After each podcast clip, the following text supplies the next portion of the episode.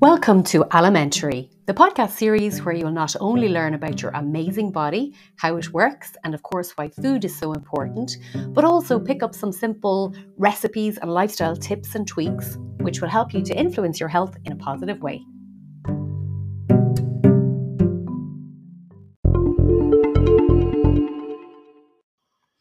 Have you ever described an experience or something that has happened to you as gut wrenching? Do certain situations make you feel sick in your tummy? Have you ever felt butterflies in your tummy? Well, we use these expressions for a reason. Our gastrointestinal tract is sensitive to emotions, um, anything from anger, anxiety, sadness, elation. All of these feelings and others can trigger symptoms in our gut. So, what I'm going to talk about today is how our brain and our gut, in particular, obviously everything's connected, but how our brain and our gut in particular are connected, and also how they impact and influence each other. So, maintaining a healthy gut is at the heart of every health issue, and we should nurture a healthy microbiome in order to support our immune system and our mood, even. So, let's start by chatting a bit about the brain. So, it's a complex organ and it controls thought, memory, emotion, touch, motor skills, vision, breathing, temperature, hunger, and every process that regulates our body. So together, the brain and the spinal cord, which, which comes out from the brain and extends down into, into our back, they make up the central nervous system or the CNS. So basically, there are, I guess we could talk about six main parts. So we have our frontal lobe, and this is where our thinking, our memory, behavior, and movement is controlled. We have our temporal lobe, and this is where our hearing, our learning, and our feelings are controlled. We have our parietal lobe, which is language and touch, and we have our occipital lobe, which is sight. Our cerebellum, that manages our balance and coordination. And then we have our brain stem. So from this, uh, breathing, heart rate, and temperature are controlled. So then when we look at our gut, our gut is home to 100 trillion microorganisms. Yes, that's 100 trillion. So we have more microorganisms than actual cells in our body. And collectively, those microorganisms are known as our microbiota. Now, our gut's primary function is the digestion and absorption of nutrients from our food, and then also the excretion of waste. So, waste is the food that we don't need, and um, the food that the um, food which has no nutrient density, if you like and then obviously other toxins that we ingest in other in other ways. So um it has a major influence on the, the development and the function of the immune system as well as on the gut brain communications. So our gut is made up of it starts in our mouth of course. We start digesting in our in our mouth with this our saliva the digestive en- enzymes in our saliva. And that the food obviously travels down through our esophagus into our stomach um, our liver is part of our digestive system, and we, we had another episode about the liver and how, how important that is, along with the gallbladder, which produces our bile. Um, we have our pancreas, our large intestine, our small intestine, our appendix, our rectum, and then finally our anus. So that's our, our um, digestive system, literally begins in our mouth and ends in our butt. So just getting back to the microbiota, first of all, so it is profoundly important. So, Dr. Rodney Berg of Louisiana State University wrote um, in a public, uh, sorry, in a paper which he published in uh, Trends in Microbiology. So, I'm going to quote him now. He said, The indigenous gastrointestinal tract microflora has profound effects on the anatomical, physiological, and immunological development of the host. We are the host. Um, so basically, what he's saying is that our our microbiome, our um, good and bad gut bacteria have a, a massive, profound effect on our health, basically. So the microbiota is the variety of microorganisms which live in um, in our human environment, and that includes bacteria, viruses, fungi, and other single cell organisms which which live in our bodies. And then the microbiome is that's the collective genomes of the microorganisms in a given environment. So that means um, all of their genetic material, their DNA and RNA, which again we spoke about in a, in a different um, in a different podcast. So, how the gut and the brain actually influence each other. So, just to give you, I suppose, a simple example, you know, if you think about your favorite meal, then that can make you hungry, you know, because your your brain is thinking about it and your gut is getting ready for it, basically. So it starts producing, uh, your stomach starts producing juices to digest it before the food is even eaten. Conversely, if your tummy is upset, you know, if your your intestine is upset, um, then that's going to send signals to the brain that something is wrong. And then Again, a troubled brain. So if you're feeling anxious, that also sends signals back down to the gut. So our stomach or intestinal distress can be either the cause or the product of anxiety, stress, or depression. So they're intimately connected and they're influencing each other all the time. So basically, our brain will influence our gut in terms of motility. So that means how our food moves through our digestive system. So, for example, if you're really anxious or stressed, you might find that you get a bit more constipated. It's going to slow down your digestive system because you're in a state of, uh, you know, high cortisol, high anxiety.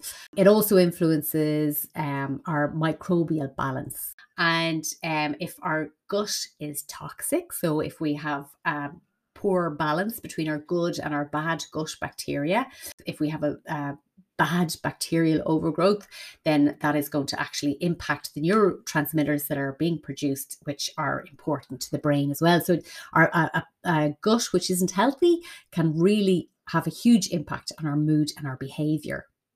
So we call that the gut brain axis. So the gut brain axis is just the communication system between the gut and the brain. So who's the boss um, between the two of them? We i suppose intuitively we might assume that the brain sends more signals to the gut than the other way around. But actually 80 to 90% of all messages that travel through the gut brain axis so through that communication system are delivered from the gut to the brain.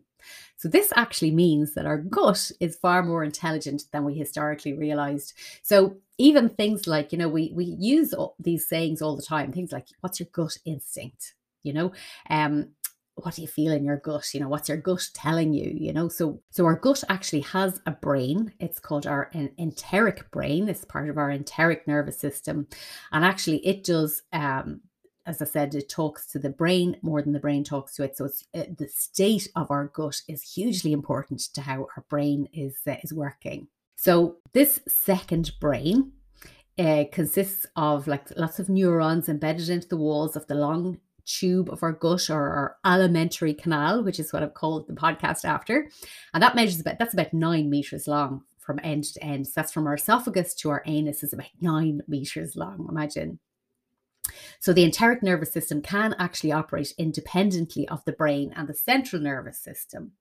So you know, as I said, we might think that our brain is the boss, but actually our enteric brain in evolutionary terms may have actually developed first. So is it really our second brain or is is our enteric brain actually the boss of us?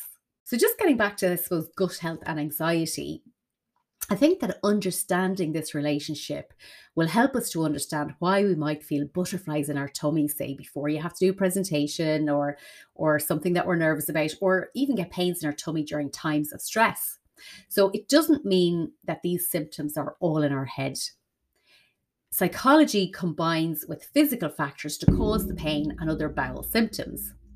So, stress or anxiety, depression, or other psychological factors can affect movement and contractions in our GI tract. So, basically, they can impact the performance of our digestive system and that motility that I mentioned earlier, earlier on. So many people with functional gastrointestinal disorders perceive pain more acutely than other people do because their brains are actually more responsive to pain signals from the GI tract.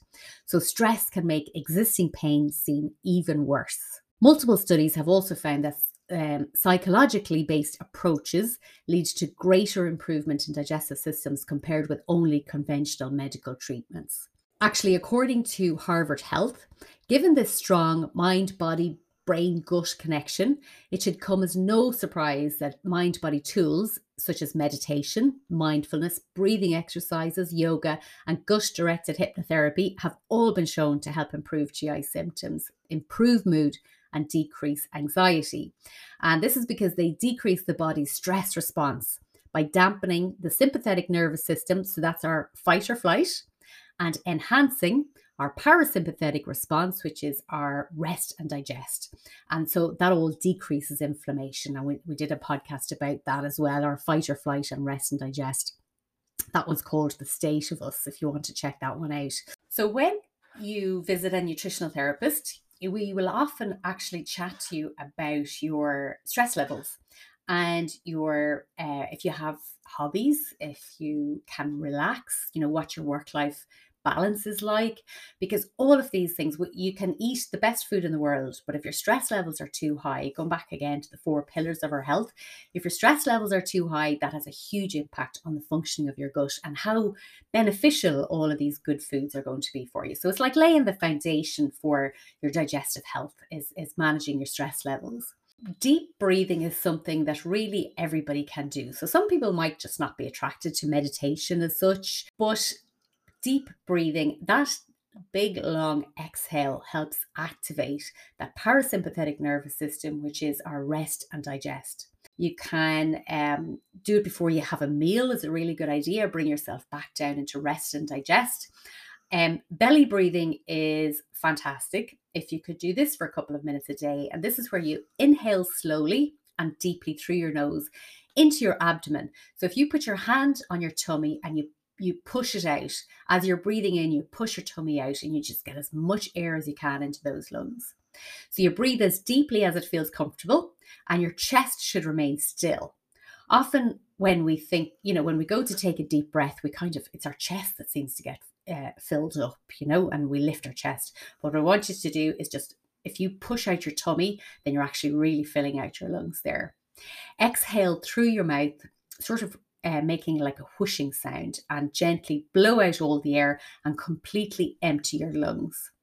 So, this deep breathing supplies more oxygen to all of our body parts, including the digestive system and improves our intestinal strength, which aids overall digestion, and it is going to help your body absorb all the the good food that you're you're eating, the nutrients from the good food that you're eating, and it provides um, enhanced levels of energy to all our body cells because obviously you're getting more oxygen, you know, to all of the cells. There is another breathing exercise for this is if you're in a situation where your anxiety is heightened, you know, where you feel like you're having a panic attack, and this is where you close over your right nostril so pop your thumb on, on your right nostril so that it's closed and breathe in through your left nostril to the count of five. So one, two, three, four, five. So nice and sort of slowly like that. Hold to the count of five, and then you breathe out. You exhale through the same left nostril to the count of five hold again to the count of five, and repeat that about five times until you feel calm. And what you're doing there, breathing in through your left nostril, is again activating that parasympathetic nervous system to bring yourself back into rest and digest. So, breathing is a powerful tool that all of us can use to improve our health, you know, and to, to maintain our health as well but it would be really beneficial if you could build in, you know, five to 10 minutes um, mindful breathing. So that's just literally breathing deeply and counting your breaths first thing in the morning, just get your day off to a good start. And maybe before you go to sleep as well, you know, to, to bring yourself back down into rest and digest to um to hopefully improve the quality of your sleep then as well. So if our gut has such a huge impact on our brain and that is going to impact how our day pans out for us. So, the better the mood we're in, the better things go, as you know. So, how can we help to keep our gut in good shape? So, we want to feed that good gut bacteria, which means obviously less sugar because sugar feeds our bad gut bacteria and that's going to upset the balance. It does other things as well, um, which we'll, we'll talk about again. But what we want to talk about now are prebiotics, which are foods that feed our good gut bacteria. And there are things like whole grains. So anything with fiber is great. So whole grains like oats are fantastic. Uh, they're a great uh, prebiotic. So again, have your porridge for breakfast, you know, um, Bananas are good, greens, so green vegetables, onions, garlic, soybeans, artichokes are fantastic if you can get them, and resistant starch.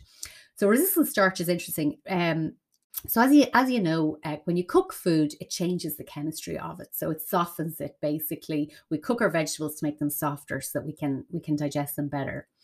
So when you're cooking potatoes, that obviously changes the chemistry and they become soft. And then as they cool down, that changes the chemistry again. And when porridge cools and when potatoes cool down, they uh, develop this resistant starch, which is really beneficial for your gut bacteria. So at this time of year, homemade potato salad is actually really good for your good gut bacteria. And I have a recipe for it on my website. So I'll stick that in the show notes. Pro- probiotics, so they're prebiotics. So prebiotics feed our good gut bacteria. So then you probably are all aware about probiotics which are live bacteria or yeasts, and they're found in fermented food, and they re- they're they're add to our good gut bacteria. So you'll be familiar with yogurt. Now, not all yogurts are equal, so you want to buy natural yogurt. Um, if you are adding too many sweeteners and too many gimmicky things to yogurts, of course, the sugar, you know, isn't going to isn't going to help. So natural yogurt is the best. If you're not mad keen on the the uh, taste of it, you can always put in your NutriBullet or your blender and add some fruit to it yourself, so you can make up your own fruit flavored yogurt. Sauerkraut is amazing. Um, you get sauerkraut traditionally, I suppose. Uh, you know, it's often made with cabbage, but actually, there's some fantastic uh, cultured food companies now in Ireland making uh, sauerkraut out of you know different vegetables you know like even carrots and, and different vegetables. So i'm going to put a link to the cultured food company in cork um, and you'll often find really good sauerkraut at you know at some of your local markets um, maybe in polish uh, supermarkets as well. Um, I think it's becoming a little bit more available, but even a forkful of sauerkraut every day is hugely beneficial for your good gut bacteria and it's actually delicious. The best way that I can describe it to someone who hasn't tasted it before is just that it's like a tangy coleslaw, you know, it's just like shredded vegetables and it's got a sort of a tangy flavor to it. Absolutely delicious. Um, it would be even more beneficial if you had a couple of different types of sauerkraut. So, you know, a few different um, vegetables, fermented vegetables in your fridge and had a different one every day because you're getting different strains of bacteria um, that way, you know. So, really super. As I said, literally, even just a forkful a day of sauerkraut is hugely beneficial for your gut. I personally would eat more than one uh, when, when I have it, but um, it's fab. So, kimchi, kefir, uh, kombucha. So kefir and kombucha are uh, drinks, and again, there's more Irish companies actually making kefir and kombucha, and you can get. So kombucha would be dairy free, but kefir um, may be made with dairy, but you can also get dairy free versions if if you uh, if you can't take dairy. Miso again, you'll see um, you might see miso soup in some of your health food shops. Again, that's um, that's uh, another great fermented food. So, eating a diverse range of whole foods, so your rainbow colors of vegetables with very few refined carbohydrates, and reducing your processed foods. So, again, reduce down your white flour, your sugar, your additives, and um, you know, just to the, to the minimum. And uh, that means that your gut has a better chance of flourishing and being healthier. So, the other things that we can do um, to help our gut are to acknowledge and deal with any allergies or insensitivities that we may have. So, for certain individuals, certain kinds of foods can trigger specific reactions in your gut, and they might require a, a like a quite specific food plan in order to heal their gut. So, for example, I'm celiac, so I will just never have gluten. Some people may find that they have an insensitivity to gluten or wheat, and once their tummy is healed, they can handle a, you know a small amount of it. But it would be really important to make sure that you heal your gut and take time out if you have a sensitivity or an allergy to make sure that your gut is fully healed and working properly. And then you can reintroduce some of these foods um, in a planned way to make sure that they're not um, they're not still an issue for you. But if you think that 70% of your immune system is in your gut, that it has a huge impact on your brain, which has an impact on your mood and your behavior, which in turn has an impact on, on how your life is, you know, how how happy or satisfied you are in your life and how good your relationships are around you, then why wouldn't you just make sure that if uh, food is triggering you in some way, remove it, sort out the issue, and stick with eating foods that actually make you feel good. They have that direct impact on your life, you know. Foods rich in polyphenols are really good for your gut as well. So the good news is that's dark chocolate, a little bit of red wine, um, red grapes. Green tea is super, and again, it's full of antioxidants. Almonds are a great source of polyphenols, and I've loads of recipes with almonds on the website as well. Onions, blueberries, broccoli. So these are all foods that we can incorporate every day. Now, just going back to the probiotics, the probiotic foods, the fermented foods, um, I would always have probiotics on hand, you know, so that if there are days when I don't think I eat a couple of fermented foods, like if I have no sauerkraut or whatever, then I'll have probiotics as well. And it's a good idea to change up your probiotics. You can get probiotics for specific conditions as well. So always get advice. But if you're just generally taking probiotics for health, then it's a good idea to switch them up. And maybe I might have Bio-Kult this month and I might have OptiBac next month because I'm getting different strains of probiotics and that good live bacteria. There's another piece of uh, research that I just wanted to mention to you as well. So this is from the University of Tsukuba in Japan. I hope I've pronounced that properly. And this suggests that gut bacterium may also influence normal sleep patterns by helping to create important chemical messengers in the brain, such as our serotonin and our dopamine. So actually, um, our, our gut um, can influence our sleep. And again, sleep has such a huge impact on our life, you know, our, our health and our lives, you know. So, again, that's just one more reason why we should look after the health of our gut. I myself and Michelle, um, Michelle Hutton from Body Aura Therapies, we actually did a video about sleep. So I'll actually put a link to that in the show notes as well because there's some good tips in there, some good information, and hopefully which will motivate you to pick up on some of the tips. So, just to mention something that I probably do and I will mention a lot, and that's the vagus nerve. So, this is this really plays an essential part in that gut brain axis, so that gut brain communication system. It helps to modulate inflammation, maintain our intestinal balance, and it regulates our food intake, our satiety, which is how full we feel, and our energy balance. So it's really, really important to keep our vagus nerve in, in good nick. So the things that we can do to actually strengthen our vagus nerve, so we can do alternate nostril breathing. So this could be a breathing exercise that you do maybe first thing in the morning when you wake up, and it's for balance, you know. So balances that rest and digest and that fight or flight. And it's so similar to the exercise we did earlier where we closed over the, the right nostril. We're going to close over the right nostril, breathe in through the left, and then we swap over, close over our left nostril and breathe out through our right. And then we breathe in through our right nostril, hold, and swap again, and then breathe out through our left nostril. Um, do that again to the count of five and do that for um, for a few minutes. So do it either five times or even for five minutes. And that's actually really good to strengthen our vagus nerve and just make us feel more balanced at the beginning of the day cold compress to, to our face or the back of our neck so that's just if you get your face cloth and put it under the cold tap soak it uh, squeeze it and then just apply it to the back of your neck or your face and that can actually help to stimulate that vagus nerve as well so just even breathing deeply and slowly, like we mentioned earlier. Things like doing something nice for somebody, you know, complimenting other people, saying thank you, just you know, having um being being being pleasant and kind to people around you actually helps you as well. Of course, walking in nature, eating our whole foods helps the vagus nerve as well. So, any exercise that you enjoy, and of course, laughing and giggling is brilliant for the vagus nerve. And you'll notice that if you're laughing, you can't be anxious about the past or worrying about the future. When you're laughing, that is one of those things that you're just in the present moment in. Of course, listening to calming music or just happy music and dancing and singing is all really good for, for the vagus nerve. And then you can have therapy. So there's fantastic massage, reflexology, you know, different therapies therapies that you can uh, benefit from, you know, and which will help the vagus nerve as well. So, just as a reminder for our top six tips to help your gut, eat your prebiotic foods, Eat fermented food or take probiotics.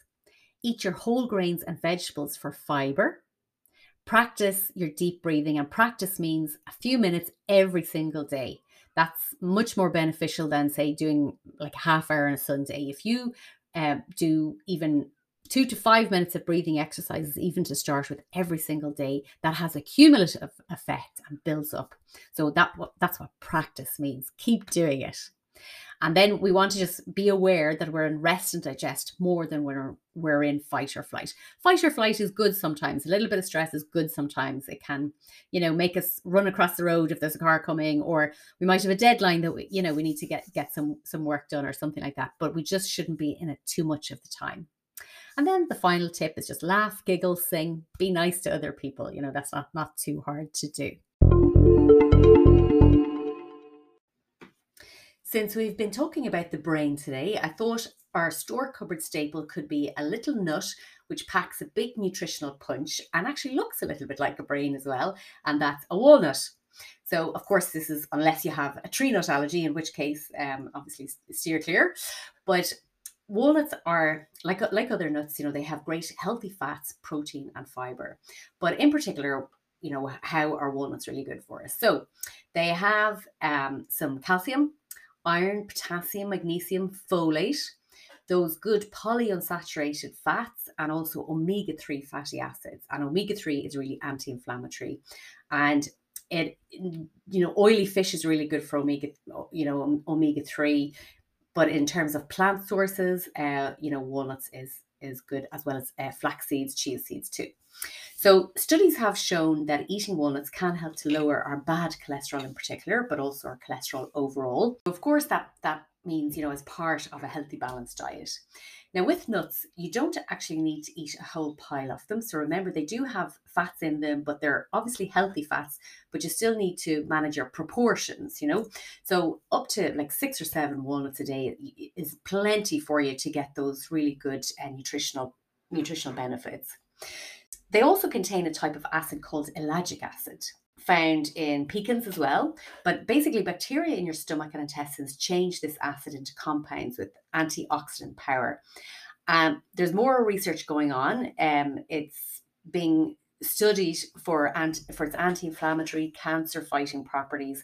You know, they, they may have um, this ellagic acid may be beneficial for a variety of chronic health conditions. Walnuts also contain um, B vitamins, E, um, and magnesium, and all of these things are really important for strengthening your hair cuticles and nourishment of your scalp. So, walnuts are actually really good for your hair as well.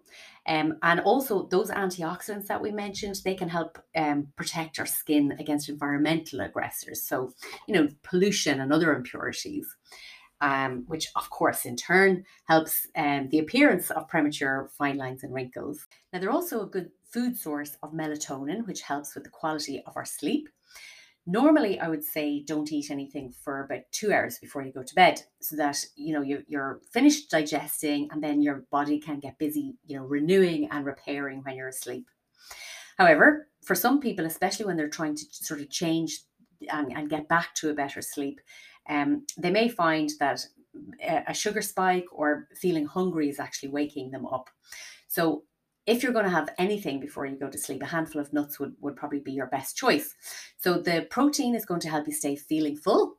And um, the fiber is obviously good, good for the gut, and then the melatonin in the walnuts, you know, is going to help with the quality of your sleep as well. So they would be a good choice if, if you had to have something before you went to bed. They also are good for your hair because they contain uh, biotin and vitamin E and a lot of magnesium. So all of these are required to strengthen our hair cut- cuticles and nourish our scalp as well all of the antioxidants that we've mentioned and, and the, the vitamin B, the, they help to protect our skin against environmental aggressors as well. So, you know, too much sun, maybe pollution, other impurities around us. So, obviously, that can contribute to reducing skin damage and the appearance of, of fine lines and wrinkles. Um, I, I, guess just a we recap there, they're rich in antioxidants. Um, they are a great plant source of omega 3, which obviously helps to decrease inflammation in our body. And the fiber helps to promote a healthy gut and the good fats, you know. So, so overall, you know, walnuts are, are a great choice um, to have in your store cupboard.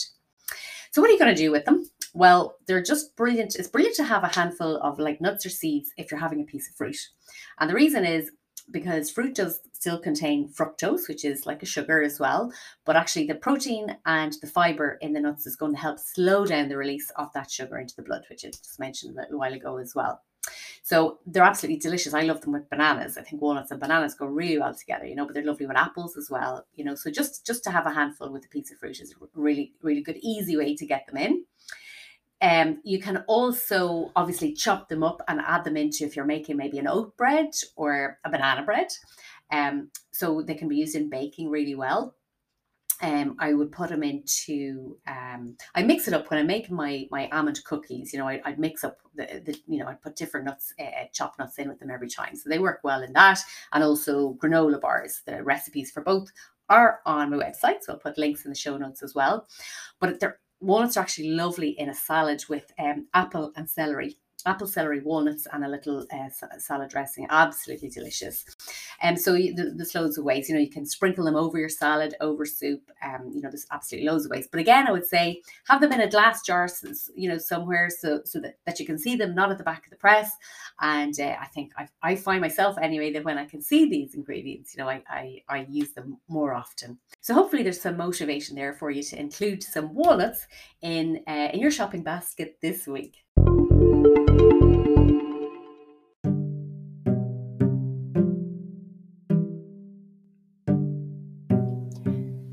Thank you for listening to today's episode. I just wanted to clarify that the podcast is for informational purposes only and does not substitute professional care from a doctor or trained health professional, nor does it constitute medical advice or services if you're in a, in a position to need either.